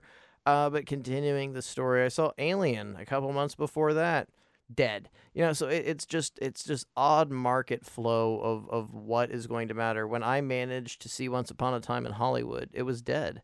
I mean, I went at three in the afternoon. I live outside of Anytown, USA, which is you know very very packed. It's a very big, uh, bustrious city. No one. It, it's just bizarre sometimes what the consumer wants and what the consumer doesn't want. I think a big placement is when you're at the theater you can't smoke pot. You can't sit on your phone. You can't text. You actually have to pay attention to the movie. But when you're sitting at home doing whatever, it, eh, no one appreciates art anymore. And that's where my hatred, not hatred, but my massive disliking of streaming comes forward because you're given this chance to see something. And, and it doesn't matter from an independent level to a mass produced fucking Transformers movie or whatever lame brain massive comic book thing is going on right now it's still some form of art. Before the show, we were discussing a guy that we've talked about a lot before, Lucifer Valentine. No matter what you do, no matter what it's deemed or, or thought of or judged by people like us, people that review movies, uh, it's still a form of art some way or the other. You cannot say somebody's art isn't art you can say that they claim it's a certain art that it isn't. That's fine. But you just can't discredit people. You can't take something like that and just throw it away. And it's it's so hard streaming and having this in your home because you sit down and you're going to appreciate this piece of art then you get on facebook and then you get on instagram then you start texting somebody then you check your email and then you have to go whatever something about the theater forced you to appreciate it. It's like going to the opera. You had to dress up, you had to appear a certain way. You couldn't just fucking walk in the door. When this is gone, there's a level of of how you appreciate art that is gone. You know, it's like if just museums closed and you could never go see anything again. If theaters are gone, there's a certain level of how people appreciate and view and and and let art into their life that is going to just just go away.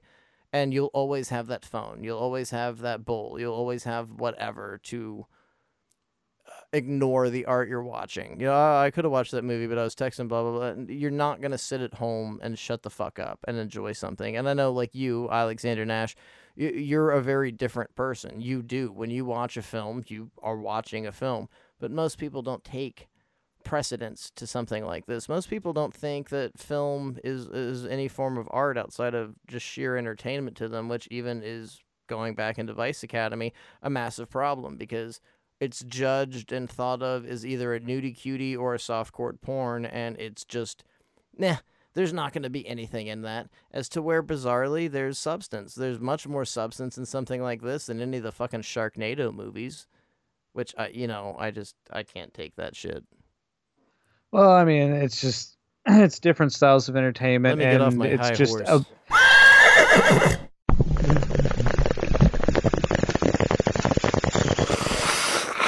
it's about adaptability at this point because there's not much to be done about any of it really. You can like what you like and you can do what you do, but as far as like any sort of control over what's happening, that's just I mean, a, a reference to like your screening of Easy Rider, the reason that there weren't many people there is because what's the audience for Easy Rider? They're all in their 60s and 70s that like that movement Did. is done and like it hasn't been picked up by pop culture over the years like since then. But Night of the Living Dead has been picked up by pop culture over and over and each generation has picked up Night of the Living Dead because of what it is and what its namesake is. Easy Rider it's not going to die. It's not like you won't ever be able to see Easy Rider again but relevance in the public eye is not going to be what it once was just because of what it is. So what do you think about rating wise What's what's number one rated at? Vice Academy, Part One, You, 1989. you want actual ratings on these? Let's go. We're we're a movie review show that actually never rates the movies that we do. We let's rate the Vice Academy series.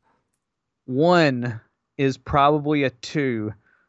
Vice Academy Wow. two is probably a two and a half. Yikes! Vice Academy three is probably a one and a half. Oh, I still, I mean, like as far A as a and a film, they're not very well made, and they're not like it's. It's not like I'm going to give them a high rating. Cult points, though, I can give them some better cult points than that. I mean, maybe we should go with cult points. That was bad. one's a five, two's a five, three is a probably a four to a three, and each significant one after that will be less and less and less. I'm gonna go with four, five, and four. Cult points or Uh, rating? Cold points. Uh, actual Okay. rating. I don't. I don't know if this is one of those things. I mean, we we go on long-winded rants about movies like Day of the Dead and give them five out of five stars. So there's a weird learning curve when it comes to Death by DVD because at the same time we've given really low ratings to like Terminator 2, very openly successful films. I, I'm gonna give the first movie an actual two. I'll give it a straight two. Part two, I'm gonna give it a three point five. Oof, that's high. I'm gonna. It's gonna be probably. Uh, I never give high ratings though. Everything's usually really down low for me. This is gonna be one of my highest probably for years. And part three, I'll give an equal two. All right. I guess I just uh, enjoy uh, how goofy part three goes. I like how connected it gets. Oh, I I enjoy the movies, but as films, they can be dog shit at times. So I can't give them like a same rating as Taxi Driver. Well, like I said, we compare so many things and do so many ratings on the show. I mean, I'm not trying to judge this in the same batch of movies that we would do the, the greatest hits of all time. You know, this is no sexy beast. This isn't up there with Dead Ringers, but at the same time, in its own right, I don't want to box it off and just give it a one. I just don't want to shit on it. I mean, it's not a matter of even shitting on it. It's it's got a lot of bizarre integrity. I keep referencing that and saying it, but eh, eh, as you watch it and you get into the series, it's almost bothersome how much effort was put into these characters and the development of what is going on with the story. But after part three, there I don't feel that it's a connecting sort of thing. You know, you had one through three, which connects the entire story, and it's a shame Linnea wasn't available or couldn't do part three, or it was below her abilities, or whatever the fuck the story is. Being able to return everybody and doing just a, a perfect one through three series would have been great. I got nothing else, man. So I guess we Vice Academied out. I personally feel that I know enough to be a cop right now. Like, I mean, I think I could like be the police chief. Considering uh, that the uh, police procedurals in any of these films are so not even close to being correct what actual law is, I'd say you're completely not anywhere close to being a police officer. Hmm. Yeah, no cops randomly shoot black children in this film series, so I guess it really isn't accurate to American police. I don't know anything. Maybe I'll learn. I mean, get me some Budweiser and put on that song from Dawn of the Dead. Cause I'm a man. Do, do, do, do. You know, maybe I'll feel more motivated. that was a bad joke. All these shows end with awful jokes. I guess this is the end, though. Yeah, Vice Academy 1 through 3. Hey. Don't get home till late at night. Don't believe in overworking. And I never treat a woman right. Cause I'm a man. Cause I'm a man. I like to be the center of attraction. Let the people know just who I am. Like my movie shows with lots of action. Take my fear straight from the can. Cause I'm a man. Cause I'm a man. I'm not the type for or raising a family.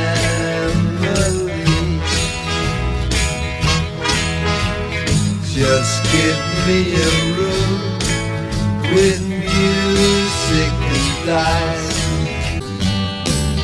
Although I am a gambling fan,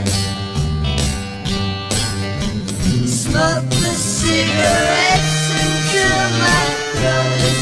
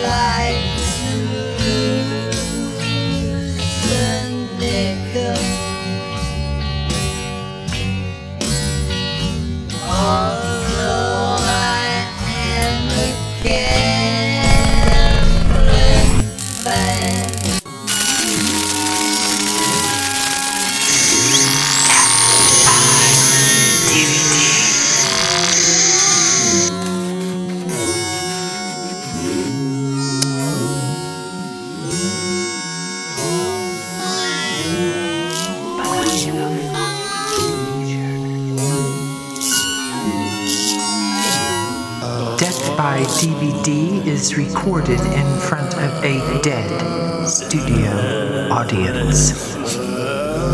Portions of today's programming have been mechanically reproduced. The management and the staff wish you a pleasant good night and good morning.